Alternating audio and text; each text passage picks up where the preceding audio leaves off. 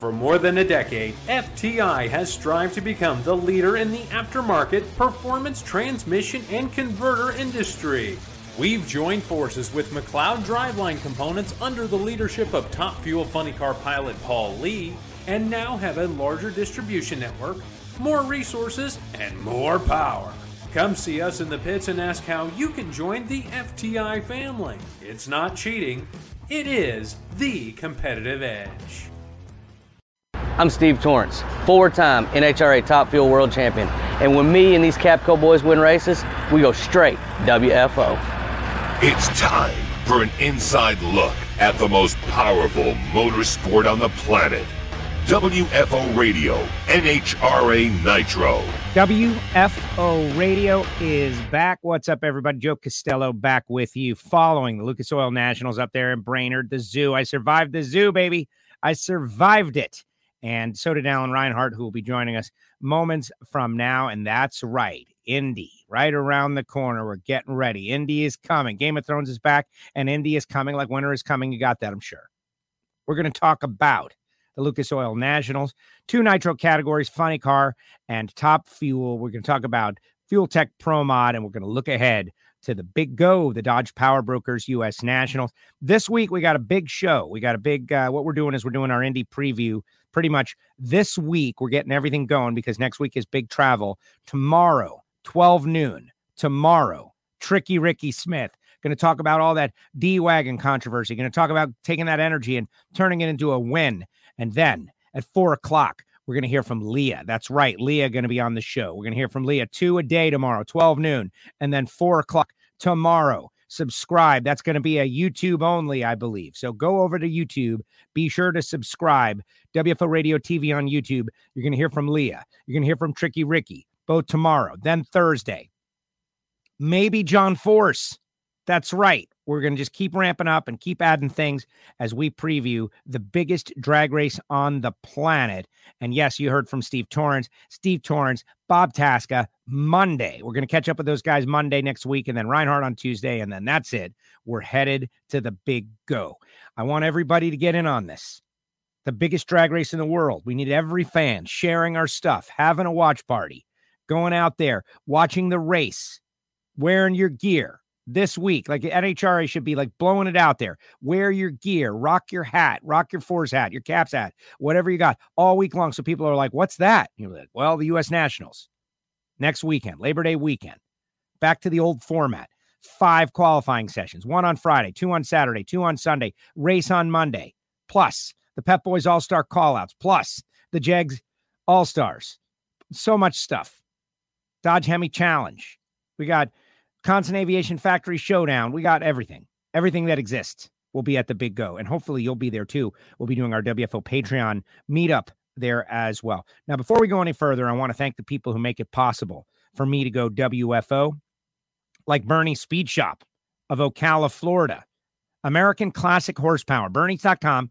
And we're going to get Josh Hart on here maybe in the next couple of days talk a little bit about Bernie's, talk a little bit about R+L Carriers, talk a little bit about his program and his team. He ran a career best this past weekend, then went up in smoke. But Bernie's.com, go like and follow their social media. That is a great first step. Phillips Connect, Justin Ashley. That car leaving with wheels in the air was on rails and then wasn't. It was tough out there. A lot of smoke.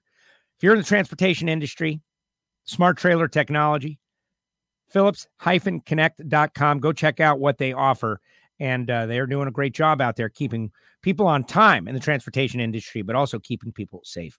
Total Seal Piston Rings Pro Stock is back in Indy. I miss them whenever they're gone. TotalSeal.com. We've got a new episode of Hidden Horsepower up, guys. Dr. Ken Hope works for Chevron, making base oil and the technological advancements in base oil and how it has made so many things that are happening in engine technology possible. They give some stories. He and Lake Speed give some stories about the old tandem draft. Remember that? And during the tandem draft days, people were like, what should we do? Should we go thinner with oil? Should we go thicker with oil? What should we do? And uh, I don't want to say they solved the problem, but you got to listen to hear what they did. TotalSeal.com and FTI Performance Transmissions and Torque Converters. FTI FTIPerformance.com. Paul Lee will be back out at Indy going to be mega, winning big money bracket races and dot 90 races, FTI performance, transmissions, and torque converters. Later on in the show, I'll tell you about Torque Calibration Services of Australia. I'll tell you about Frank Hawley's Drag Racing School, the inaugural winner out there in Brainerd in Funny Car 1982. Frank, Lee Shepherd, Shirley Muldowney.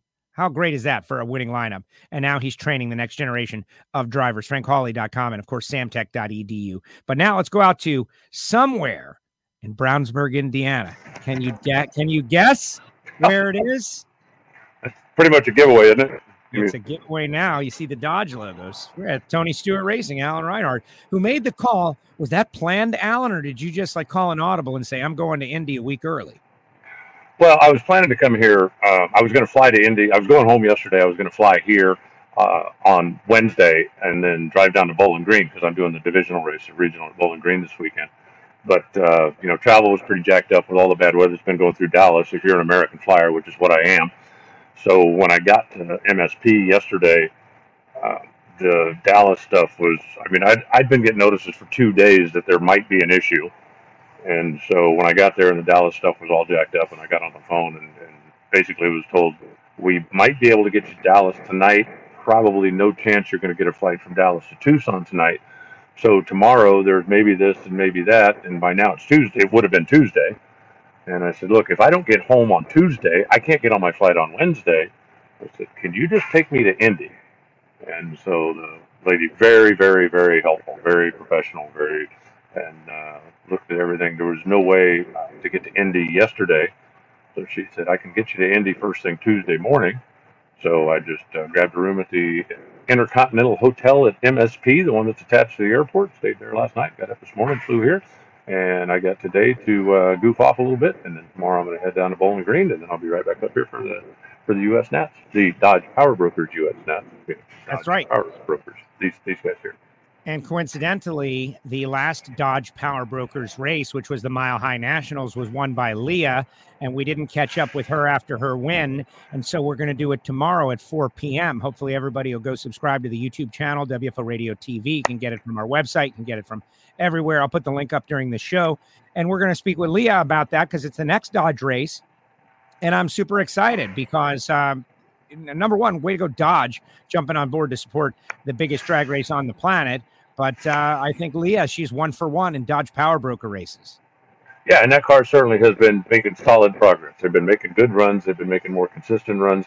You know, obviously they didn't have the result they wanted this past weekend, but early in the season, uh, that car they were they were going through a learning curve, and I think they'd tell you the same thing. They would make an occasional good run, but they didn't have a lot of consistency.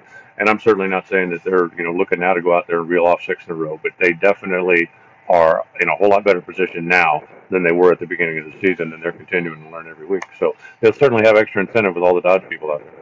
Everybody is weighing in on the chat section. What's up, everybody? Thank you for jumping on the chat section. It was a great race, right? All that tire smoke. It's not necessarily good for lane choice and good for record ETs, but I just think that when you get a tire smoking race like that, especially that round two, people like it. They like it. And uh, the feedback we're getting, Jeff is cancer free now. Way to go, Jeff. He's going to be racing again. Uh, everybody weighing in. It's a special place. I don't like getting to Brainerd, but once I'm there, I love it. It's it's uh, it's a fan fest. It's amazing, and it was a. What don't you like about getting to Brainerd? The two-hour drive, which you don't have to do because you fly, and uh, eight, it's eight minutes. I'm just saying, from the airport to the racetrack. Is it really eight minutes? That might be twelve. All right, but still. Yeah, and I got very lucky, Alan. I think I told you, you know, Matt Hagan got diverted and, and a lot of people got diverted. That was the flight I think I was supposed to be on, right? I, I jumped a standby flight early, just made a move, didn't want to sit in Charlotte for four hours. Can I get on this flight? And uh, I did and bumped off this, uh, you know, person. Uh, I don't know who I bumped off, but somebody got bumped off because of me. And uh, I got in there early and I made it and I didn't, I didn't miss Friday work, which I would have.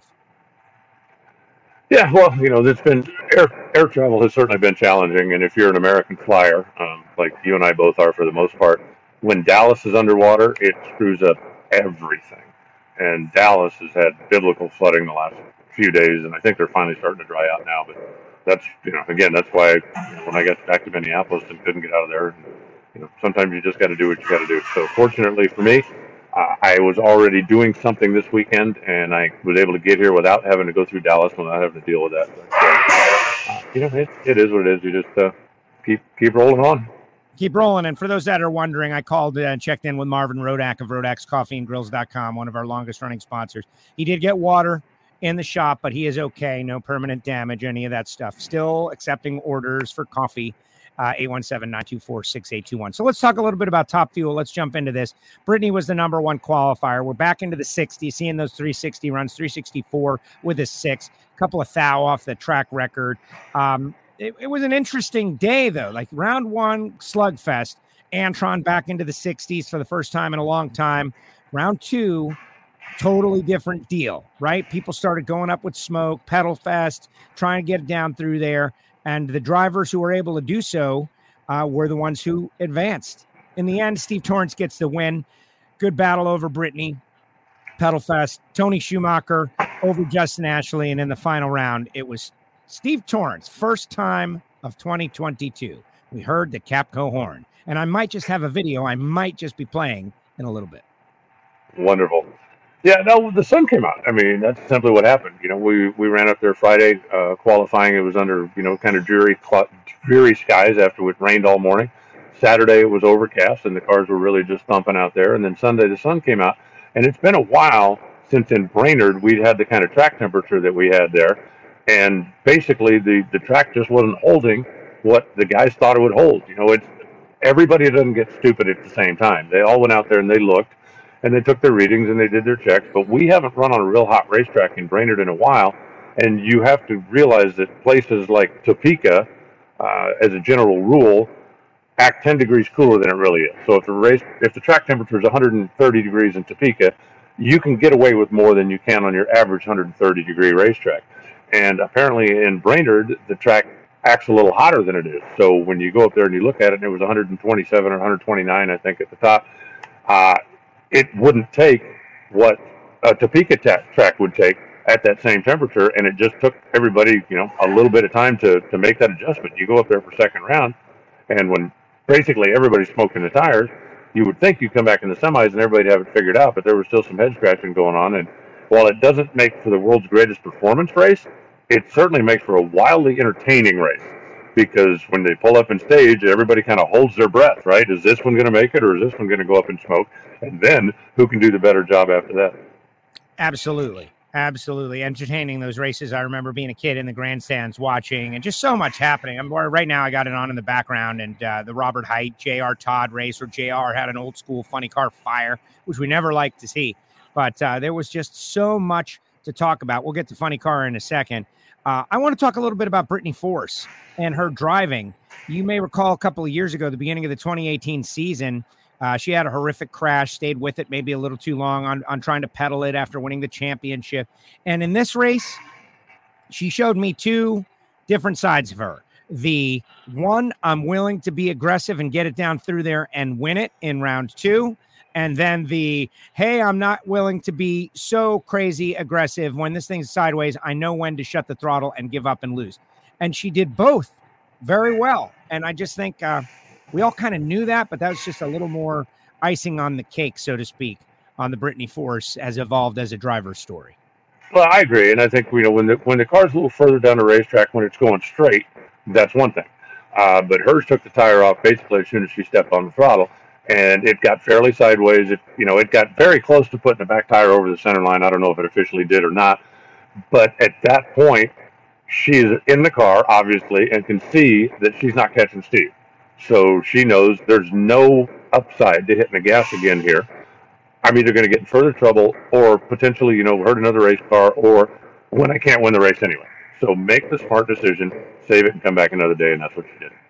Yeah, absolutely. And uh, you know, you're not going to win every race.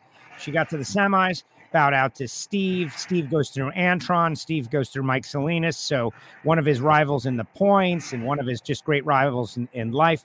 Other side of the ladder, the Josh Hart takes out Scott Farley with his uh, a solid run. Tony Schumacher takes out Doug Kalitta again. They've run multiple times this year, and Doug is just having terrible luck, just vaporized an engine, terrible. But uh, in the second round, Tony Schumacher was not making the call. Like that was dramatic. And they followed. We have the Lucas Oil helicopter flyer uh, flying over, follow the whole deal, right? And Schumacher comes rolling up. The crowd erupts. Hopefully, everybody could hear how emotional that was. No electronics on the car. I sent it down through there. Josh goes up in smoke. And the story of Tony Schumacher, like for his fans, that had to be a very dramatic moment. Well, no question. And, you know, they're a championship team, and championship teams, when you're under duress, you know, you, you pull through. Um, the fact that, you know, NHRA gave him a couple more minutes, we weren't like lined up against a live TV thing, and Josh's team was fine with it. They'd rather race somebody and, than not race somebody. Uh, and they got away with it. So I think it, you know, I think it's as simple as that. They they came up there with what they knew was a wounded car. Uh, Josh's car didn't go five feet; it just smoked the tires right at the step, and there was no way that uh, that he could recover from that. So that was just another part of the you know, crazy entertaining day. I thought too on the Steve Torrence thing. You know, you look at who he raced. Okay, if you beat Mike Salinas, Antron Brown, Brittany Force, and Tony Schumacher on the same day, you deserve a trophy. I don't care how wacky and crazy it was. The other really crazy stat that I still can't get wrapped around is that Tony and Steve Torrence have raced each other five times this year, and Steve is five and zero. Oh. And Steve, I mean, three years ago, if Steve was racing somebody and he's five and zero, oh, okay. But Steve has not been invincible Steve this year, but he still seems to have kryptonite against Tony Schumacher, and that's pretty pretty surprising. Yeah, it is. It's uh, you know one of those uh, statistical anomalies, right? And then Tony will uh, win from the next, next five, kind of the way Antron was beating Steve to the ground the first twenty times they ran, and then that turned around. Uh, amazing, but you know, Tony at the start of the season versus Tony now is a different story. He's climbed up into the points. It wasn't long ago he was sitting on the outside in that 12th position. But it is Tony and Steve in the final round. So that's what we all wanted to see, right? All these years where you think, man, you got Tony Schumacher, and then the Capco team comes to the front and Tony doesn't have a ride. What a bummer, right? We don't get to see them on the same track at the same time, like when they're at their peak. And we got to see that in the final round. Two of the greatest of all time square up. But Steve gets the win, his first win of the season. But it makes you think, you know, he's sitting third in the points. He's been countdown clinched for a couple of weeks. The word terrible was thrown out there in the semifinals in one of his interviews, like, oh, we've had a terrible season. And then he kind of came back and said, well, you know, terrible is a strong word. It's not terrible, relatively speaking, right? It all depends. Terrible is based on what you're normally used to. True, and you know they they certainly haven't had a terrible season, but they're used to you know stacking trophies, and they haven't been doing that. I think you look at Top Fuel the last five races, right? The first part of the year, if Brittany didn't win, Mike did, and if Mike didn't win, Brittany did, and that was just simply you know to set your watch by it, right? Whose turn is it this week? But you look at the last five races, Leah first of the year, and I don't want to say from out of nowhere, but struggled in the beginning of the season. Brittany went ahead and took care of business out in Sonoma. Okay.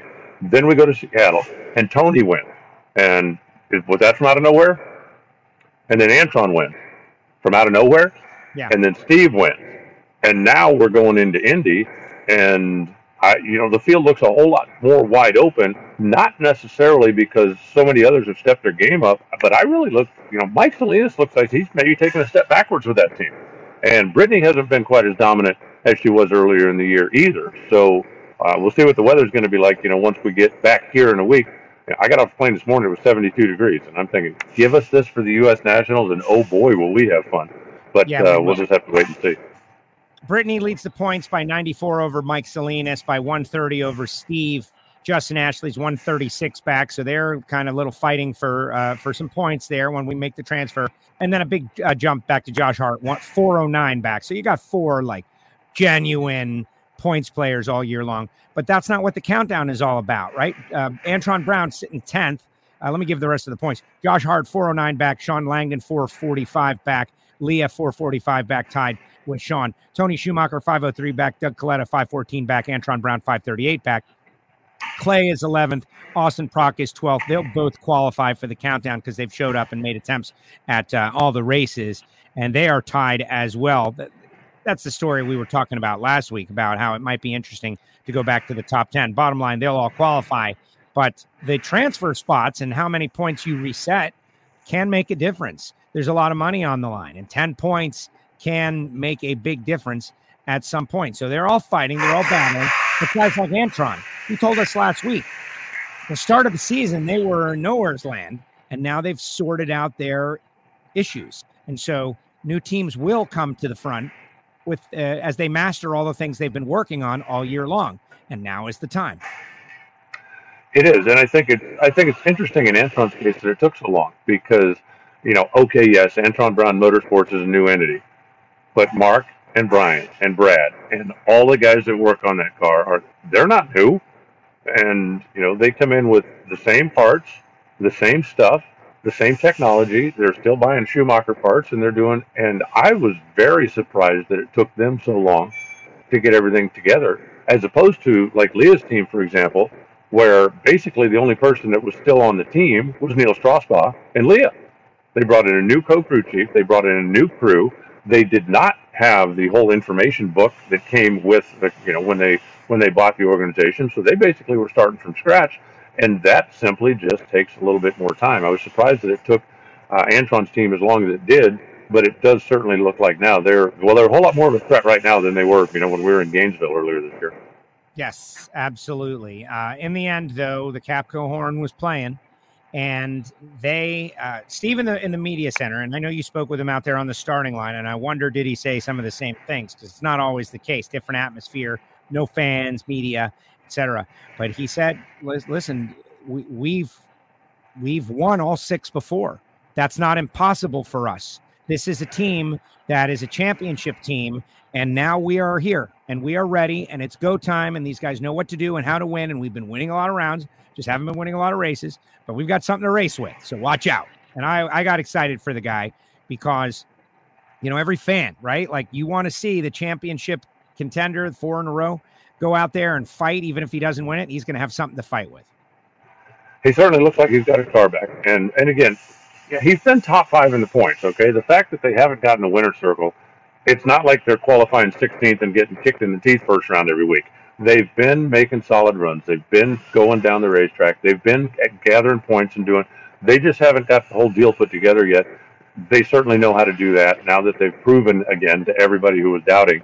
Um, you know, I I'm, I'm really looking forward to it. First, you know, next week, obviously, be in Indy and all the history and all the prestige and everything that goes along with that. And I don't think I don't think there's a single person that's focused on anything other than just the U.S. Nationals right now. And then Tuesday after Indy, it'll be like, okay, what do we got to do to win the championship? Because right now, nobody really cares about anything other than the U.S. Nationals. Yeah, and and Steve said so much. This is the the you know the granddaddy of them all. We always try to pull out some sort of hyperbole to talk about how big a deal it is, guys. Like this is it. It's the Daytona 500. It's the Indy 500. It's the Super Bowl. It's the World Series. It's the biggest single event at the end of the year. Who won the championship and who won Indy? Those are the things. You can have a nightmare season. Oh my gosh, it's the worst season ever. This is terrible. We're terrible. We're all terrible. We won Indy. Great year. We won it. Remember that? Yep. We won Indy. Good everything's good if you win Indy, no matter what happened before or after, uh, performance wise. And they're all going to be loaded up. Do you think that team performs better when Billy is there? Um, yes and no. I think you know you're gathering more information certainly when Billy is there. I think uh, uh, you know I, I don't know that I definitively say that because I've seen him win a lot of races when Billy was there. I've seen him win a lot of races when Billy wasn't there. Uh, I've seen Billy beat them in some of those races. So right. I Billy think, was there. I've seen him win a lot I of races. I think that you know the the family dynamic is better, maybe. Um, but I don't know that I would say the team is better when Billy's there. Uh, I just, I, you know, it just it seems kind of like the the whole band is together instead of just half of it. But when you're playing with only half a band, they still a pretty damn good band. And Billy said, I talked to him. I was like, so you know, what's going on? And he says, well, we we've got we've got crew now. And he had said, like, why was Billy not around? That some of the guys from his team, some of the guys from Steve's team had to move on. And so they had to take some guys from Billy's team and move them over to Steve's team. And some guys didn't want to be on the road. And it's a very tough life. And they just didn't have the personnel. That's something that everybody out there is probably very familiar with right now. Mm-hmm. Like Alan with the flights and the pilots, and everybody's hiring because there's just not enough people to do the work. And uh, that was that was hitting Billy. But Billy said that they've got uh, the guys now. They got them trained up. So we'll see what they do. And uh, I guess he intends to run the U.S. Nationals, which is very exciting. A couple others. Austin Prock lost first round, but they had their best qualifying effort of the season. He said, like that. That's a team that maybe when the weather gets cooler can jump up and become a part of the mix. I, you know, they look like they need to have a, a exorcism over there or something. I mean, they just bad luck and can't.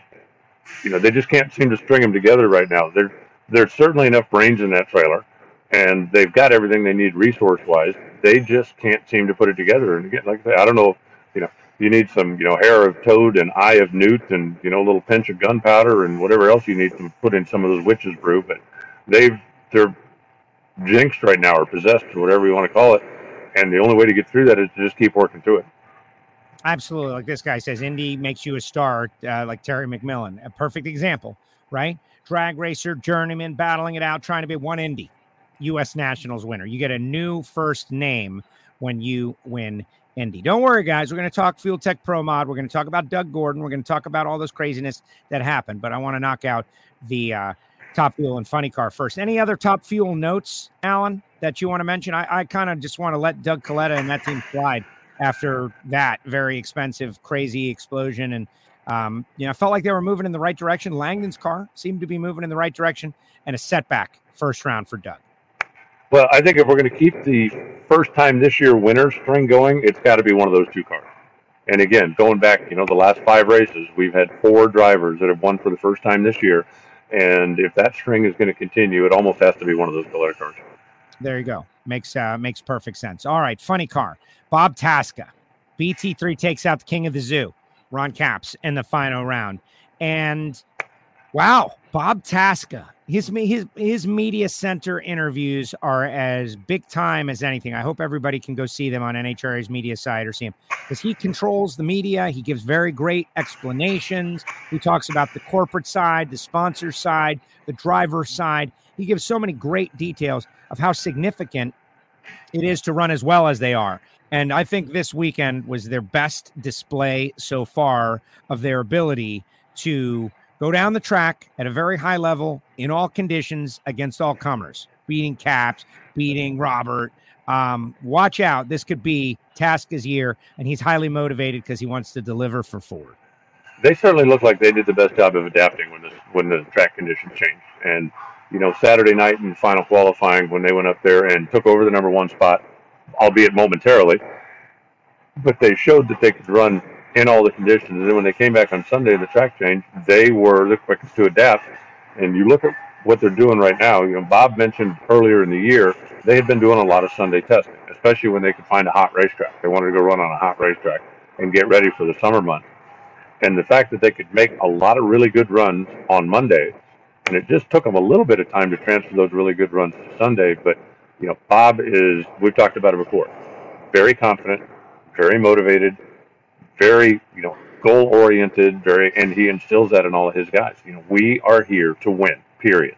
We are here to kick tail, and I don't care if we take names or not. We are here to win, and they've got a car now that that'll do that. Three of the last four races, and what five of the last six finals uh, and I think you know he's never been in a better chance. He's never been in a better position going into Indy or going into the countdown to the championship than he is right now. Yeah, Hagan was the number one qualifier, snatched the number one in that final run, blew it up. Very expensive, but very spectacular nonetheless. Bob had just got down there. I was doing the Fox Sports One show at that time, and he jumped out of the car and he was showing emotion. He did a great job, right? He shows emotion. Man, we just threw one down. Wow, that's it. He's feeling like he's going to be number one. It's like, oh, third. Okay. but he just took it and went to work and won the race. Um, but a, a, lot of energy there. Uh, Hagan comes out on the short end of a run against Alexis. Alexis red lights to Ron Capps. That one was um, a bummer. Alexis has had going back to Topeka a couple of red lights. Red lighting has been a problem for Alexis. She's got to sort that out because that car looks like it's capable of winning. What Alexis desperately needs is to find a way to get in the winner's circle because I think she's a little rattled now. Her confidence may be a little bit rattled now. And the only way to fix that is to end up, you know, having a long day and, and taking care of it. They've got a great car. If you look at their average ETs on race day, you look at what they've done, they are as good or better than anybody out there. Uh, they just need to get the deal closed And I think that you know once they do, uh, Alexis will get her head you know back on square because she's had you know you you get beat on a hole shot even if you're not necessarily late. You get beat on a hole shot, you start thinking about it. So now you're going up there and you're going, don't be late, don't be late, don't be late. You get a long tree and your foot takes off before it's supposed to, and, and you get a red light. And then you go up there and go, oh, don't red light, don't red light. And you get on the other side of it. And trying to find the happy zone is just a very difficult thing to work through. Anybody that's ever played high level sport understands, you know, you overthrow, you overthrow a couple of passes and then you compensate by underthrowing a couple of passes. You get, and you've got to throw a couple of touchdowns before you go, okay, I'm back where I need to be. They're going to get there. I don't think there's any doubt in anybody's mind that they're going to get there. They're just not quite there yet. Right. It's so well. It's it wasn't that long ago, Bristol last year, that she got a win. Uh, but I want to see her get off the schneid um, and and get back going again because it's better when she's out there. Bobby Bode with a big win. Uh, Cruz Pedregon obviously probably not too happy about that, uh, but Bobby Bode didn't really have a good qualifying effort. They've been working on some new parts and pieces, sorting some things out, but goes 393 1 and gets around Cruz. Comes up short against Capps. Uh, had that problem. They couldn't make the turnaround, which is uh, a bit of an issue. Tim Wilkerson and Chad Green, there's an interesting points thing going on there. Like Chad Green, if he's not in the top 10, he doesn't run for the championship, the countdown. He's going to run all the remaining races, he says. Uh, Jim Campbell, on the other hand, he will regardless of where he is in points, because they show up and make the attempts. Blake Alexander still behind Jim Campbell, Chad Green on the inside. Chim, Chad had to run Wilkerson. Wilkerson will also be in. Just raise my eyebrow a little bit. What do you think there when Wilk goes up in smoke to Chad Green? I think if he had been the only car that went up in smoke, you'd go, you know, but I don't see Tim doing that. I just don't. I've talked to him a number of times when he's been in a position on one side or the other where he could either be the one helped or be the one and I know for a fact that he's had guys that have come over and said, "Hey, Tim, you know, say the word and I'll give this one to you." And he doesn't race that way. His deal is, if I can't beat you, I don't deserve it. And I think they missed it. I think if you were watching when he backed up from the burnout, they had the body up an exceptionally long time. Something wasn't quite right. And as they put the body down, and when Richard Hartman rolled him into the beam, Richard kind of walked away going, something on the car wasn't right. It, I, you won't convince me that Tim was giving that round up. I think that they went up there uh, trying to make a clean run, and that something with the car. I, I I couldn't tell you what it was, but you'll never convince me that Tim went up there with it in his mind that I'm going to smoke the tires and give this away. Well, there you go. Well, and regardless, uh, they're going to be in, and Chad Green, uh, if if he can get around if he can hold on to the spot now that he's around Jim Campbell, he'll be in. And the same will be true for Blake Alexander, given the rules and the circumstance. But when it was all said and done, you've got uh, Robert Hight taking down J.R. Todd, that fire we talked about earlier. Robert Hight and Bob Tasca squaring up. And to me, that's that's uh, heavy hitters right there. Statement for down the road. That run right there. Uh, Jimmy and Chris versus Neff and John Schaefer. There's drivers involved too. Um, but Neff's car went down the track and they won yep. the race. Yeah, and like I said, they did a lot of testing earlier in the year trying to get there. And you know, Robert's car blew up also in that JR matchup. You know, they, his car was on fire down in the diaper. It certainly wasn't as dramatic as JR's, but they uh, they had plenty of broken pieces when they got that thing back into the trailer. But I think you know, I think Capps has proven that he is a player. I think Bob Tasca has absolutely proven that he's a player. I think this car behind me has proven early in the season that they were a player, even though they went through a slump when they were out west. And I think Robert's a player. And I don't know right now that anybody else has shown me that they are a championship player. The you know the, the DHL car has had some really good days, but not really consistent. You know, three or four races in a row. Um, John Force's car right now is about as hit and miss as I think I've ever seen it. Right? I mean, he comes out one week and qualifies third and goes to the final. Comes out the next week and qualifies 12th or 13th. And you know, last last week he qualified 13th and got away with it in round number one or 12th, and this week he did qualify in the same place, didn't get away with it. Uh, those guys need to figure out something a little bit more consistent in qualifying, so that they've got some kind of a combination to take into a race day. Absolutely, absolutely. Let's look at the point standings. Final round, of course, Tasca goes down, and Capps just uh, didn't have the muscle on that one. They they threw it down. But Robert, 250 point lead over Hagan. Hagan 250 behind, Capps 306 behind. So technically, like all of these spots are with the points and a half. If Hagan were to have a bad Indy and Capps were to have a you know go on and, and go some rounds, he could overtake Matt Hagan for second, but no one's overtaking Robert. He's pretty much clinched the uh, the first seed. But then it's Hagan, Capps, Tasca, Force all together, and they could swap those positions. J.R. Todd 622 back of Robert Hight. That's a lot. Uh, Alexis 636, Cruz Pedregon 659, Wilkerson 766. So there's seating changes available, which we talked about earlier, can make the difference. A difference. Yeah, it's possible. I mean, you know, with points and a half, you've got a you've got more of an opportunity. But you know, go out there, just get your car in the field, win the first round, and you're going to be you're going to feel like you're in pretty good position. Uh, and again, I think more more people are concerned about can I win Indy than can I move from you know seventh to sixth in the points. I don't think that. You know, would you like to have a couple extra points? Sure. Is that going to be your main motivation going into the U.S. Nationals? Not for any racer I ever met. Right, and the storylines of the Indies past, you know, Capps trying to win his first, all those different storylines. Force trying to win his sixth all these different storylines. We're going to delve into them over the next couple of days. We got Ricky Smith tomorrow at noon. We got Leah at 4 p.m. tomorrow. Perhaps that'll be YouTube only. So go, so go subscribe. Uh, WFO Radio TV on YouTube. Uh, Nikki out there, Nicole Clark says, I just worry the excitement for the U.S. Nats isn't what it used to be. Alan, I'd like you to comment, but I'm going to do it first, though. I wonder when someone says that, is that because they are less excited than they used to be? Because I can tell you the people that bought tickets and the people that are going and they're they're pretty excited there's a lot more competition out there in the world. I was watching a video today about these guys in you know flight suits and they're flying and all around. There's different entertainment out there than now, but I think if the excitement for the U.S. Nationals among drag racing community isn't as what it was to be, I, I don't know. I, I, I don't see that. Everyone seems pretty fired up to me. Well, I think uh, I think it definitely lost a little bit of luster um, coming out of COVID when NHRA, in order to go back to work, went and ran four races in a row at the U.S. at at Lucas Oil Raceway or Lucas Oil Indianapolis. Lucas, what do they call now? Lucas Oil Indianapolis Raceway Park. When and one of them was the U.S. National. Okay, I think yeah, that takes a little shine off because instead of you got one chance to win Indy, you got four chances to win Indy. But it was a matter of we have to do this in order to get back in business. We have to get back to work. We have this is an option. We're doing it. And then having the you know the shortened and the fewer qualifying sessions and the you know yes i think that it maybe wasn't quite as shiny as it was in years past. But i think coming back now when purely by accident we're going to have the funny car the top fuel shootout completed there. So that's competition on saturday. We're going to have the pet boy call out for funny cars completed. That's competition. Nitro competition not just qualifying on sunday We've got five qualifying sessions. We're going to be racing on Monday instead of Sunday. We've got class eliminations back. We've got the Hemi Challenge back. We've got.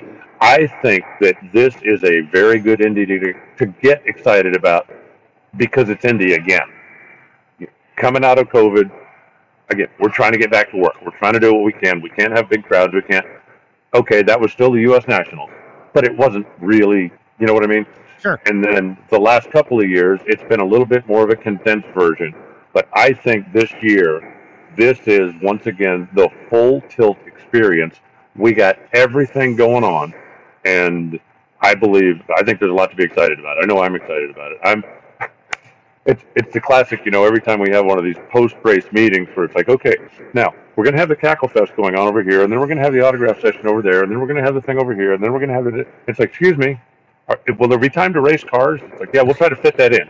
But you know, then we're going to have the press announcement over here. Then we're going to have, and it's like, guys, and I think we're back to that this year. So I really feel like you know, after the last couple of years of it not necessarily being the Indy that we all know and love for 50 years or 80 years or whatever it is, I think it's back this year. And, I feel, and she, I feel and she, and she qualifies. She goes, maybe it's excitement in Indianapolis, no downtown displays, fan votes for the shootout, which I didn't really like uh, test sessions in Indy for people to come out and watch. See, I don't think there should be test sessions in Indy for people to come out and watch. I think if you want to come out and watch nitro cars, you should come out to the U.S. Nationals, not some test session. Uh, there was a test session in, in Brainerd uh, yesterday, which I don't know if you got to see any of it, but I know a lot of people were testing there. Uh, I don't know. We'll see. I do like downtown activation. I think that's why there's no top fuel car over here. Yes, exactly. Uh, downtown activation. I, I, I get it. yeah, that's just everybody just parks their stuff over there. It becomes a parking lot. But uh, Oh yeah, when when your race rig's out of town, nobody leaves their car in the parking lot. You just put it inside. Why have a shop if you're not going to use it? Right, exactly. Why have a shop if you're not going to use it? But I think the excitement is what we make it, and it's in our hands. You know, do we care about this thing? Do we want to showcase the sport to our friends? Like I'll be there, obviously, and so will you. But everybody, like Ant Dog down there, he goes, I plan my entire weekend around watching Indy on TV. That's it. So he's going to have some friends over. They're going to eat. They're going to talk drag racing. They're going to do the boxes game. He's going to get some friends who doesn't, who don't necessarily know NHRA drag racing to know the names and and hear the things and, and root for someone at the U.S. Nationals like people do at the Indy 500. That's what it's about. This guy wants to know about your thoughts on Cruz changing cars because uh, his recent car issues. What do you know about that, Reinhart? Uh, I'm I'm good with it. I mean, if you you know you've tried this, you've tried this, bring out another car, and especially if you've got enough runs on your car now that you think maybe it should go back to the shop and it should get a front half and it should get in a time to bring out new pipe. Um, who else brought a new car out? John brought a new car out. John Force had a new car out this past weekend. Um, you know, that's just everything on a nitro car is a wear item, and that includes the chassis. So if you're you know going through and you've made X number of runs and you decide, okay, maybe we're five away or maybe we're 10 away from when it needs to be front half, it needs to go back to shop and basically get freshened up. Bring the new one out so you've got a race or two under your belt before you get into the countdown to the championship because I don't think that's necessarily a great time to roll a new one out of the trailer unless you've got an opportunity to go make some test runs. I would not want to go to Maple Grove, pull a brand new car out of the trailer and go, I hope this works when we're just starting into the countdown to the championship because you can't afford to get off on a bad foot. There you go. And she says, maybe it's because I'm here in town and NASCAR and IndyCar do so much activation to promote races in town, talking banners that take up the entire side of a building in downtown. And if that's the case, yes, well, and we should do more and do as much as is possible. You're, you're right about that. You can't do enough activation. I went to that trackside store out in front of uh, Brainerd and that little VP Racing Fuels station and walked in there and it was like drag racing heaven. You got Leah, you got Brittany, you got cardboard cutouts everywhere. You got uh, permanent, you know, photos of stockers doing wheel stands inside above the refrigerators. It was like the best drag racing themed convenience store I'd ever been to. I tweeted out some photos on my WFO Joe Twitter account, but it, all depends. We can, we can, you can never have enough activation, and that's something we should always try to do more of. All right, speaking of activation, let's talk pro mod. I want to start with the D Wagon shootout and the mm-hmm. controversy. We're going to have Tricky Ricky on tomorrow. And this is one that I see both sides. I see all sides. I get it. And it, it got very controversial and there was a lot of social media hype. I'm not going to read everybody's comments, guys. You can go find Lyle and JR and everybody, what everybody said about Ricky and what Ricky said about NHRA on Comp Plus, which I disagree with. And I'm going to push back on him tomorrow. Like, hey, what did we have to do with that? But um, everybody was talking about it. I just wish he had participated. Well, and you know, I do too, and I think everybody else does. Uh, you know, Ricky and I've known Ricky a long time. You know, he actually brought up when we were on the stage out in the middle of the racetrack doing the post-race winter interview. It, it, you know, he said, Reinhart, you were my crew chief for so long back there in pro stock. I mean, that was 23 years ago or something when, you know, he and I would go testing and it was just the two of us. He obviously was driving the car, but, uh, you know, I know the guy very well and he can be a little hard-headed sometimes. And I think in this case, he felt like he was being wronged, and he felt like this is where I'm going to take my stand. Um, you know, the fact that he called out NHRA over it when it wasn't NHRA's doing in any way, shape, or form was wrong. But okay, you know, the guy the guy's upset, and the guy wants wants to let everybody know where he stands. And if that's what he feels, I give him credit for standing by his principles because there is money on the table. But I also think, as I understand it, they had a plan in place for this is the way we're going to match them all up. And then the sponsor came in and said, I'm willing to put up another $10,000 plus a D wagon that's worth about seven or 7,500 if you guys will spice it up a little bit and do something different. Well, there were 12 people that were in the field. 11 of them voted, yes, let's do this. We want to race for more money. We want to race for more prizes. Ricky did not vote and then did not race. And if he feels that strongly about his conviction, that's fine. If he's, you know, I, I understand his position and I'm not going to tell him he's wrong doing that. But I really think for a guy that races for a living and the number of times that he has made reference to the fact that you know I do this to eat. These guys all do this for fun. Passing up a chance at more money doesn't seem like a good business decision to me, whatever your personal feelings are. Yeah, I, I don't think I can say it better than that. Um, and watching it all happen around us, right? Like there were a lot of we had it, we had a ladder. There was a ladder, and then the guy from D Wagon offered up some more money, and and some people were like, well, he suggested, hey, we should do something, and and uh, guys were like, nah, you know, and they're like, well, we'll offer more money, and then guys are like, oh, okay, you know, put your money where your mouth is. Yeah, definitely, let's uh, let's do it. Eleven out of twelve guys are in a lifeboat. They all want to row in one direction, and the other guy in the lifeboat says, no, I want to run in the other direction, and so he jumps out of the lifeboat. Like we're always talking about how this uh, these categories need all the help they can get to get attention, to get money. But then again, I talked to some people, and I'll talk to Ricky about it tomorrow. He is Ricky Smith, and he can afford ah. to do that. And he just he did, elected to not. And then the craziest part: Chris Thorne goes on, beats Stevie Fast in the final, very exciting. Takes the money, Chris Thorne, but Chris Thorne loses first round in the real race, and it was as if Ricky Smith took that energy and put it into like his Iron Man supercharger and channeled the energy and won the race and closed up an almost insurmountable points lead to just 25 points.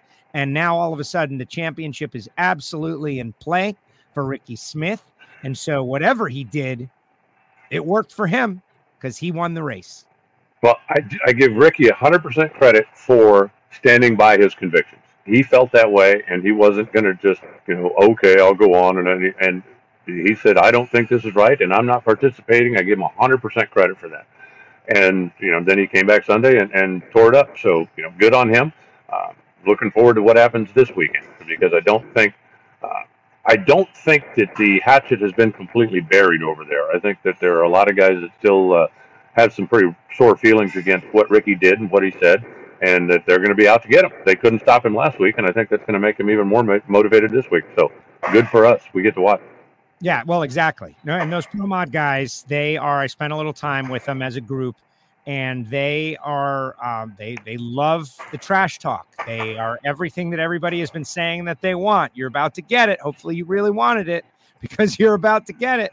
You guys said for so many years you wanted this. Here it comes. Get ready and don't tell us, oh, we don't like it after you get it, because that will be a point. But you know what? Reinhart came up with something, and I think uh, I want to give him credit here. Okay, so everybody has been fighting for a long time to go beyond the ladder or just switch it up, right? Oh, you know, the ladder, oh, it's so boring. Oh, you just know who's going to race, and that's it. And we need to do this chip draw, right? So they drew chip. And the Pep Boys All Star call out. Look, NHRA has been trying to do stuff since Gainesville to mix it up, right? Well, you know, now it's to the point where chip draw is kind of boring too. How many times have we seen the chip draw, Reinhart? A bunch of times. It's kind of old, old hat now. You had a cool plan. I just think if you really wanted to, you know, bring up your eight, whatever class it is, I don't care. I don't care if it's pro stock motorcycle, if it's pro motor, if it's top fuel. Bring your top eight, put them in the stage lanes. Everybody's suited in the car. Everybody's ready to go and then spin a wheel of fortune or something and go, okay, you left lane, you right, start them and go. not, you know, here's 10 minutes, not just, you know, go. And it would it would obviously have to be some type of a you know a shootout or a bonus race. But I like the fact that they're doing things that are a little different. You know, for all those years with the Bud Shootout or you know the Skoal or the, the you know the every one of those, it was always structured the same way, and it was always laddered, and it was always and I really do kind of like the fact that, you know, it's a little bit more wide open. I just wish that the guys that, the, you know, it's like, you know, okay, Joe, uh, I'm number one qualifier. I, I'm calling out Joe Castello. Respond. Okay. hey, let's shake hands. Let's smile. Let's take a picture. Right. Right. Exactly. Yeah. No, okay. Now, now you call out me. Hey, Reinhart, I think you're weak, and I'm calling you out. Bad choice. Yeah. Exactly. Big mistake. And that's the end of my press conference. And I'm leaving. I'm not going to stay and smile. I'm not going to take a picture and let everybody go, oh, what? And I mean, if you want to do something with it, do something with it. Right. Well, we'll see with this Pep Boys All Star call out coming out. Robert Hight uh, is going to have the opportunity to call out somebody, and, and we'll move on down. The top fuel racers, they it was kind of you know it was rainy in Gainesville. It was a very depressed situation, and so I don't know. I think that was kind of part of it. But I'm very interested to see what the funny car racers do with their opportunity to call somebody out and what you just said. It's not the guy doing the calling out, it's the guy getting called out who should feel offended. Like, oh, you want some of this, do you? Okay. If, if I'm Robert Hight, I'm calling Tasca. Yeah. Like, I've had enough of you. Yeah. Drag your junk up here and let's go. And also, that could really break Tasca's team's confidence. Like they're feeling all great about it. If they were to get called out and then get beaten and humiliated like that through that like extra thing, that that could that could reverberate for uh, and, another race, another round somewhere through later on in the year. And if you're Robert, you got to understand that I'm calling out the guy that's been kicking my tail lately, right? I'm, you know, we're not. I'm not calling out, you know, Reinhart and, and Castello. I'm calling out the guy that, but you know, I. That's the way I'd go. I like it. I like it. All right. Some other things happened this weekend. Doug Gordon, the nightmare of the weekend, right? Doug is a good friend of yours. Uh, I'm friendly with Doug and the family as well. Did a little texting with him. He's okay. The car's totally destroyed. Junk. Johnny Lindberg deserves an attaboy for making a chassis that took a wicked hit. Um, eh, you know, just you never want to see that moment. That was as bad as a crash as I've seen in a long time. Yeah, in an outfall funny car, that's about as bad as it gets. You know, full speed in the lights to make a turn and go into the wall like that. And I also, you know, kudos to Johnny Lindberg. I'm going to look him up while I'm here uh, today and, uh, you know, go over and thank him personally for getting that happen. I, you know, I spoke to Doug. He's got a brand new car at the house. They're going to get the thing together. They're going to be back. Not going to be back by Indy, but they are going to be back out. They still want to lock up their championship this year, and they're still certainly in a position to do that if they can figure out a way to slow down Westerfield. But know, we talk about it all the time. You know, we ain't playing with yarn balls out here. We are driving incredibly powerful machines at amazingly high speeds, and when things go wrong, they sometimes go wrong really fast. But everything did its job. Um, you know, when I spoke to Doug, he said he, he really only had some bruising on his legs from bouncing around inside. But he said, you know, the cage, the padding, the NHRA now mandated all the head padding that's around, you know, on the nitro cars and the funny cars as well. Didn't have a headache, didn't have a concussion, didn't have, didn't, and I would be willing to wager when they put the new car together, they're going to go down there and look now around the transmission and around the bell housing and say, what can we do? Uh, a number of the top fuel cars, uh, you know, Leah's, Tony's, have got the, the legs almost fit in, you know, little padded slots for exactly the same reason. So if you have something in there, you're not just sitting there kicking tubing, but you've got a little bit more support and a little bit more padding. So I'm just, I'm glad he's okay. Uh, that's the a number one most important thing. I've said it a hundred times the most important job a race car has has nothing to do with winning races, has nothing to do with setting records, has nothing to do with anything other than protect your driver when something goes wrong. And that went about as wrong as you can get, and the car protected the driver. And so I'm good with all the rest of it. Yeah, absolutely. And in Formula One cars, there's something between their legs, right? They've got like a padded thing to keep each leg in its own like little uh, sock, if you want to use an analogy like that keep them safe. And and that's like a crash like Doug went through. We'll learn from it. They will learn some things, and cars will change to make it even better. Uh, that was wicked. Let's talk about some other winners. Shane Westerfield. Wow, these guys are on rails. They're dominant. Wow. Uh, is all I can say about what that uh, Rick Jackson Motorsports machine he's had. He's had an unbelievable year. Uh, probably going to turn into a championship year. Sean Cowie had a great race too. Not not yet. I mean, they're having a good year, but not yet. Don't don't be giving them don't be giving them the trophy just yet. What did he say though? Like is seven wins, eight finals, something like that. Something like that. Yeah, that's remember. Doug, remember, Doug won five races in a row earlier in the year too. So uh, there's still some racing yet to do. I and Bob McCosh, right? I mean, when Bob McCosh, I have no idea what happened in the final. Uh, ask him, and he didn't know at the time either that you know when he dropped the clutch, it just didn't go anywhere. And uh, Shane was yeah. going to be tough to beat anyway, but Bob McCosh, one of these days, is going to bust through and win one of these things. Well, and he's got Jimmy Rector now, and so that's uh he's adding to the talent. Like it's exactly how it's supposed to be, right? Like Bob McCosh is just getting deeper and deeper into this deal, and he is going to get a race win. Sean Cowie won top alcohol dragster. Brett Spear won comp eliminator over Bruno. Someone said earlier, like, "Hey, when's Bruno going to win a race? What happened?" That's back to back final rounds where Bruno was the favorite and uh, did not convert. Brett Spears got him a really fast car, and he's driving at a pretty high confidence level. He went into, you know, he went to Sunday still in in stock eliminator as well. Uh, I bumped into him, just dumb luck. I bumped into him at a restaurant Sunday night. We chit chatted a little bit, but uh, he's, you know, enjoying comp. He's got himself a really fast car. He's going to take a little bit of a permanent bump for that 63 under he ran in the final, but uh, you know, he's doing a good job. He's driving the car well. He's uh, good for him. I'm, you know, we comp definitely needs to have some more players out there. Sean Cowie, I thought was the biggest surprise. So he it qualified 11. He has never won a race qualified that low before ever. And then on Sunday, the thing just came to life. I mean, he ran low ET and top speed of the event in the final, and that wasn't by far the best conditions they ran in all weekend.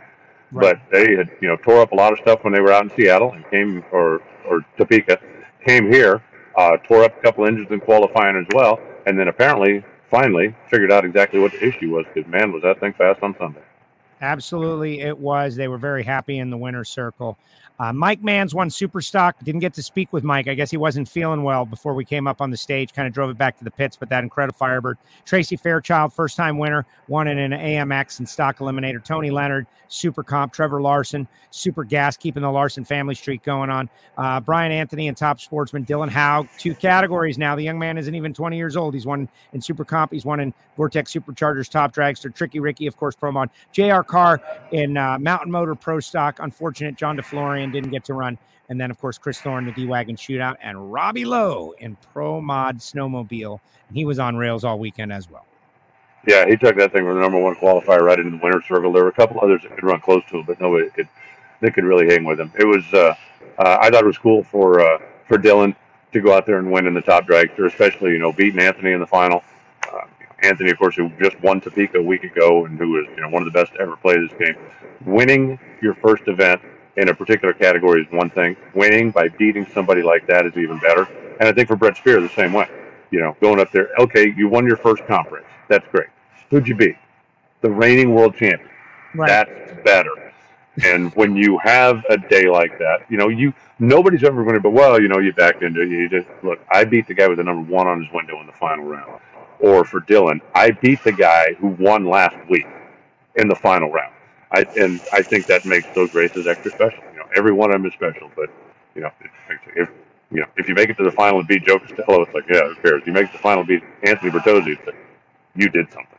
That's uh, a fact. That is a fact. Alan, great job as usual. Any final thoughts? Anything you want to throw on the table? Uh, someone in the chat section says that Joe Mazeris is going to win Comp Eliminator at the Big Go. That is an early call. Got a good car for the comp win. Uh, I like that. Garrettson, Chris Garrettson is calling out Jerron Settles in a time run in Super Comp. He's calling him out, but like, what's the stakes, Garrettson? I think we can arrange a side by side run against uh, Jerron, the flying airbrush. But what kind of stakes are we talking? Right? Is like a hundred bucks? Is it a helmet paint job? Is it a flying squirrel? What is it? That's the question. Um, but any final thoughts out before we get ready for our big Indy hype machine? Well, two. One, uh, Bowling Green if you are in the Indianapolis neighborhood, it's a what three hour drive down to Bowling Green, and there are going to be a lot of race cars down there. We're going to finish up the Chicago event that uh, ended up getting washed away on Sunday. If you're up in New Hampshire, they've got a big event going on at Epping this weekend. Go out and support your local racetrack, and I do believe they've got one out in Acton, Montana, as well. So there's a lot of racing going on around the country. If you're not in the Indianapolis area, if there's something going on near you, do it. And one last thing, and I'm going to throw out a shameless plug for somebody else's podcast. Sorry about this. It has nothing to do with me.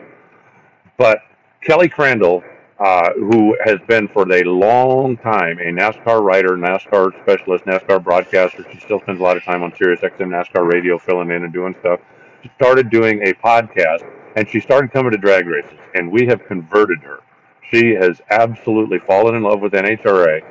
Her latest, which is on the Racing Writers podcast, it's a video, it's an audio only uh, is an hour long conversation with Courtney Enders. And I listened to it the other day. I've known Courtney since almost junior dragster days, and I didn't under I didn't know some of the stuff that she's doing now and some of the stuff that she is involved in. I think it's uh, I think it's an hour well spent, and uh, I think for everybody out there that thinks you know oh well Courtney's just out there hanging out with her sister and partying all the time, I think you'll learn.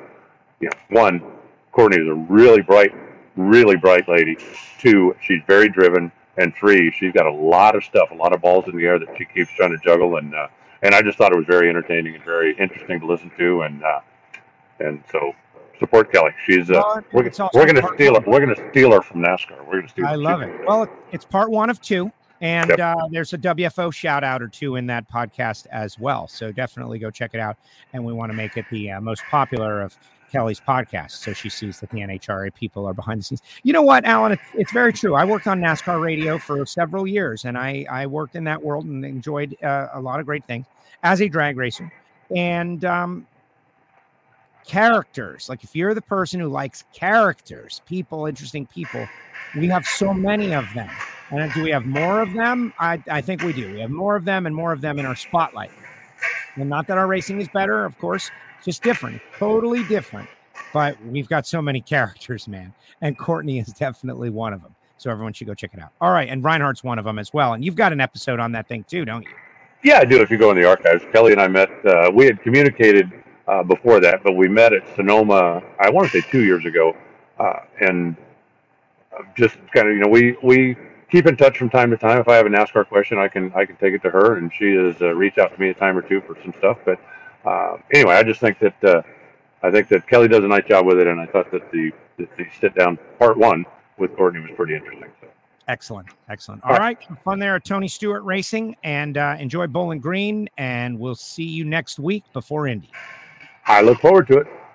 All right. There he goes. The voice of the NHRA, Alan Reinhart, joins us each week right here on WFO Radio. All right. As promised, before you guys check out, like Reinhart signs off, everybody checks out, right? I want to share with you, like I was busting Steve's chops, like, hey, man, I don't hear the Capco horn, right? And he goes, I don't know. I think they're going to do it.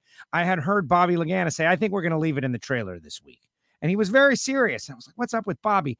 Uh, but nope.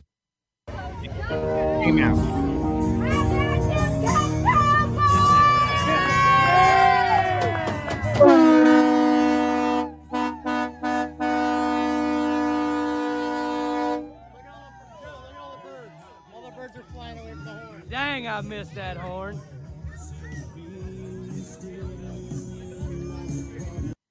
How about that? Steve Torrence. We were just talking about it. I don't hear the horn. Where's the horn? They were kind of, I don't want to say they had forgotten how they celebrate, but, or had forgotten how to win. That's not what it is. But Capco is back just like that. That storyline that we've been pushing all year long. Like, what's up? What's up? And that's how it works. Sorry. When you're a home run hitter and you haven't hit a home run in a long time, everyone's going to ask where the home run is. And then when the home run comes back, it's like, hey, it's back. But then the question is, how long till the next one? If Capco were to go out and win the U.S. Nationals, all of a sudden a uh, you know yellow stripe will go down the back of every other team. Because how back are they? Bobby Lagana told me a couple of weeks ago, out in we were both talking New York Yankees crying towel, like what's wrong with our team and what's going on, and we got onto them and how you know you make these decisions, you're making constant decisions. And for a while you're on a run and you're making them well and you're making all the right decisions. And then you're going and making decisions and the decisions are wrong. Or they're good but not great or the other guy makes better decisions. There's just so many ways to lose in drag racing. But just keep doing what we're doing and racing the way we know how to race and it'll all work out in the end and even if we don't win that's that's racing you just keep doing what you do kind of like Michael Jordan you just keep shooting you got to keep shooting trust yourself You've missed nine in a row, 10 in a row, 11 in a row. You keep missing. Well, what are you going to do? Stop shooting? And then, you know, there's a, there's a sports cliche or metaphor that applies to everything. Because like what Wayne Gretzky said, right? You miss 100% of the shots that you don't take. So that's why you got to keep shooting and keep shooting and keep going to the line, keep making the calls and keep prepping the car and put it in the driver's hands. And you guys are championships at some point, champions at some point. And you're going to win a championship at some point. And look, they won the race. So we'll see. It's going to be very interesting. Oh, look at this. Oh, the call outs continue.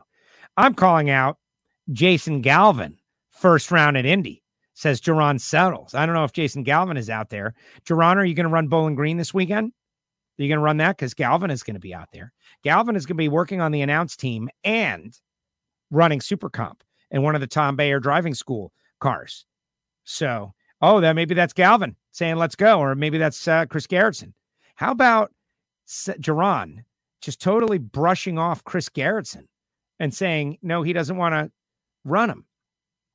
That's because a bag of squirrel food is not enough to motivate Jerron Settles, the flying airbrush. It's got to be cold hard cash, Garrettson, is what it's got to be. No bowling green. Some of us have to work. Oh, Jerron going to go into the big go, just cold, right? While everybody else is getting tuned up at Bowling Green. If you like the WFO Giant logo shirt, I put the TeePublic link. That is our store up in the section uh, of chat, which is great. All of you on YouTube, please use the chat section as well, not just live chat, but after it airs, because that just supercharges the viewers. Tomorrow, Ricky Smith, 12 noon, Tricky Ricky. Gonna ask him all about that D Wagon stuff. Made me sad. I get it. But there's a greater good. And you know what they should have done? They should have planned ahead a little bit better. They shouldn't have done something last second. They should have gone to Ricky maybe in a different way. He should have maybe not been so concerned about what difference does it make the ladder the call out like i'm ricky smith i can win no matter what. What difference does this make? Like why why do i care? Doug winters would have been his first round opponent incidentally. And ricky you know he said some things about nhra that were nhra had genuinely nothing to do with it. And that's a big problem. Like nhra had nothing to do with any of that. It's a bonus race. Those racers wanted to do it. They wanted to do it. Now i guess nhra had the power to tell them no and then Mr. D Wagon, the owner of it all, might have taken that extra ten thousand dollars and put it away. Like who knows? So I think there was definitely some responsibility in all directions. Could have been handled better in all directions, and, it's just unfortunate that it turned into an, a negative thing. And the D Wagon shootout, you know, who knows? Maybe Ricky would have won the deal, twenty five k, but he won the regular race. And he said all he wants to do is win a race in his final season, and now he has. And he's only 25 points out of the lead. And Chris Thorne, who has dominated, all of a sudden, there's a little bit of intensity now. Just a little bit. What's the side wager? Jerron settles helmet paint. I don't know who that is. Is that Garrettson? No, it's not Garrettson. Squirrels don't have any money. They live in trees. I get it. We did a attention to the pits on Chris Garrettson. It'll be coming out soon. Is this is this Galvin? I don't know if that's Galvin. Signal if it's you, Galvin. Let's get the Jerron Settles, Jason Galvin time run. What are we doing? Best package? What's happening? Like if this is happening, it's Galvin. See, I can't see him. It's Galvin. So here we go. It's on now. Galvin hasn't signed in, so we can't see his name. It would be so much better if we did. But what's the what's the wager, guys? If you get side by side in a time run, what is it? Best package? We don't need it to be to be side by side to do best package. Best package of your first time down the track at Indy. How about it? Or you want to do second time run because you want to get dialed in a little bit. He wants a helmet painted by Jerron Settles. What does Jason Galvin have to offer of equal or greater value than that? I think the answer is nothing. I don't know. Nikki, sounds like we need a WFO and HRA call out and rental cars. Rental cars aren't what they used to be. The wager is you beat me, I get to announce your next round. Ooh, wow. Ooh, except now NHRA isn't on that. Do they want Jerron Settles announcing the next round for uh, Jason Galvin? I think I could talk him into that. I think I could talk him into that. You're not allowed to say anything terribly disparaging about him, Jerron. So, one way or another, we'll get this thing sorted out. All right, one final thought because uh, I'm trying to get everybody excited about the show this week. We got Ricky tomorrow at noon. That'll have hopefully everybody watching. And then Leah Pruett, WFO Radio TV. Leah is going to be on WFO Radio TV, the YouTube channel, tomorrow at 4 p.m. She's obviously doing all kinds of media for the Dodge Power Brokers U.S. Nationals. And they have made her available for us. And I am thrilled about it because we're going to talk to her about you know, the win, the team, the season. We got 30 minutes with her. So we're going to jump right into it with Leah. So we want you to share that show. But then as the week goes on, we're going to add more and more and more. Like maybe John Force, maybe a happy hour, maybe who knows. And then Monday, I think we've got Bob Tasca and Steve Torrence, And then Tuesday, Reinhart. So we're uh we're gonna be busy. Frank Hawley's Drag Racing School, the Dragster Adventure, frankhawley.com. If you want to drive a dragster like celebrities like Jason Galvin and Jerron Settles and Chris Garrettson, you can go to Frank Hawley and drive for $399. That's right. Have they even raised the prices? Maybe they should. FrankHawley.com. Tell them you heard about it on WFO. Samtech.edu, the School of Automotive Machinists and Technology. Start your education at full speed. Block and head and CNC programs motorsport EFI tuning. If you call them, you want to go to the school, tell them you heard about it on WFO radio. Marvin Rodak got a little flooded, but he's still roasting coffee, fresh per your order. You want to help out with uh, Marvin Rodak? 817 924 6821. Call Marvin, tell him you heard about it on WFO radio. Appreciate you, Marvin. And for the couple of weeks leading into the U.S. Nationals, Torque Calibration Services of Australia is back on with us. This is Matt Clark from Down Under. Matt Clark has is a diehard drag racer, drag racing fan, works on a lot of the teams out there. Just had one of his teams set a record in the Anglia class, 208 mile per hour. They took the record from England in their own category. He was beating on his chest. He's definitely not trying to earn business in England. But if you're down under, you listen to WFO, you need your torque wrenches uh, calibrated, which is very important, by the way. I was talking to someone just the other day and they were like, yeah, our torque wrenches weren't calibrated properly. It's very important. Go to torquecalibrationservices.com. Check it out. If you want to join the Patreons, that's great too. We had a great Patreon show last night. They're so trained up that they did the show without me for the first half. I was traveling and they're doing a show and they're talking about the NHRA broadcast and they're talking about how much they miss pro stock. And uh, it was great. Patreon.com slash WFO radio. Go to our website, WFOradio.com, to find out more information. Great stuff. Bernie Speed Shop. We got to get Josh Hart on the show before Indy. I'm going to reach out, try to make that happen today. Bernie's.com. Go to the website, hit their social media so you can see all the great stuff they do. American, classic, horsepower, Phillips Connect, the best leaving top field dragster, like appearance wise. Justin Ashley, wheels in the air, hovering the tires, going down the track. Justin is a championship threat and a threat to win Indy. Definitely a threat. Smart trailer technology, sensors, all over those trailers. If you are in the transportation industry, you should go to phillips-connect.com. Total Seal Piston Rings. We are going to have trackside tech talks at the U.S. Nationals. So if you're a Lucas Oil racer, if you build your own engines, if you're an engine shop, an engine builder, get a ticket, come out to the Trackside Tech Talk and learn about Ring Seal and check out that new podcast with Dr. Ken Hope. And you NASCAR fans are going to love it because there's a lot of secrets. Remember the tandem draft? Oh yeah, they basically unfold the layers of all the stuff that went down with uh, r&d around the tandem draft like okay this makes the cars 10 mile per hour faster but we can only stay in this position for two laps or our engines overheat what do we do and the answer was the oil the oil but what did they do with the oil and how did they make it go from they could do it for two laps to they could do it for like 10 laps at Joe Gibbs Racing? Very interesting, very informative. Guy talks about how oil is being used to make Bitcoin and blockchain. And you're wondering, like oil as a coolant, not just oil as a lubricant. This is all very vital information. All you racers out there should go check it out. It's very amazing. And then FTI Performance Transmissions and Torque Converters, Paul Lee's company, and down there in DeLand, Florida. Troy Williams winning races, dot 90 racing, big money bracket racing. So many customers out there who are going to the winner circle with FTI transmissions and torque converters. And when I get my car going, I'm not only because they're a Florida company, but because they win. That's where I'm going. FTI performance.com. You can get stickers in the WFO store. Just send me a self addressed stamp envelope. I'll send you some for free. And our WFO store is rocking. Go to the website, spend a little time, and on the YouTube channel as well. All right, final comments, and then we're out of here. Final comments. Thank you to everybody who said you enjoyed me on Fox Sports One Friday and Saturday. I had a blast. I had a great time working with those guys. And the TV show is so Brian Lohnes' most recent NHRA Insider podcast, Meet the Producers, has Steve and Pete from Fox, Steve from NHRA, Pete from Fox, explaining a lot of the behind the scenes. How many people travel? How many people have jobs? How much goes into it? All the work, all the effort you should all listen so you understand that it's very challenging. It's not easy. And I was uh, proud to be able to work with them. It was good stuff. And I felt like I was above the tolerance, right? Above the tolerance of success or failure.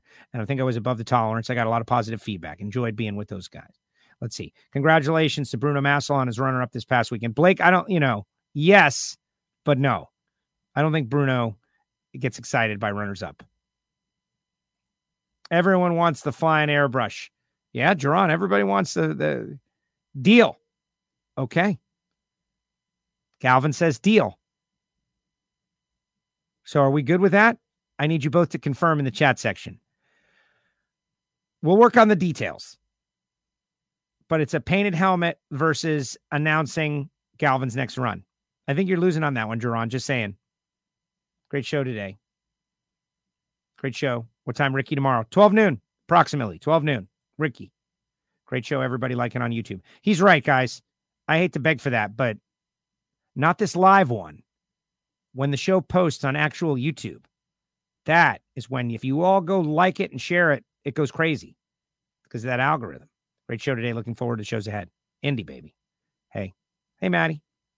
F1 have foam tunes. Yeah. Tubes.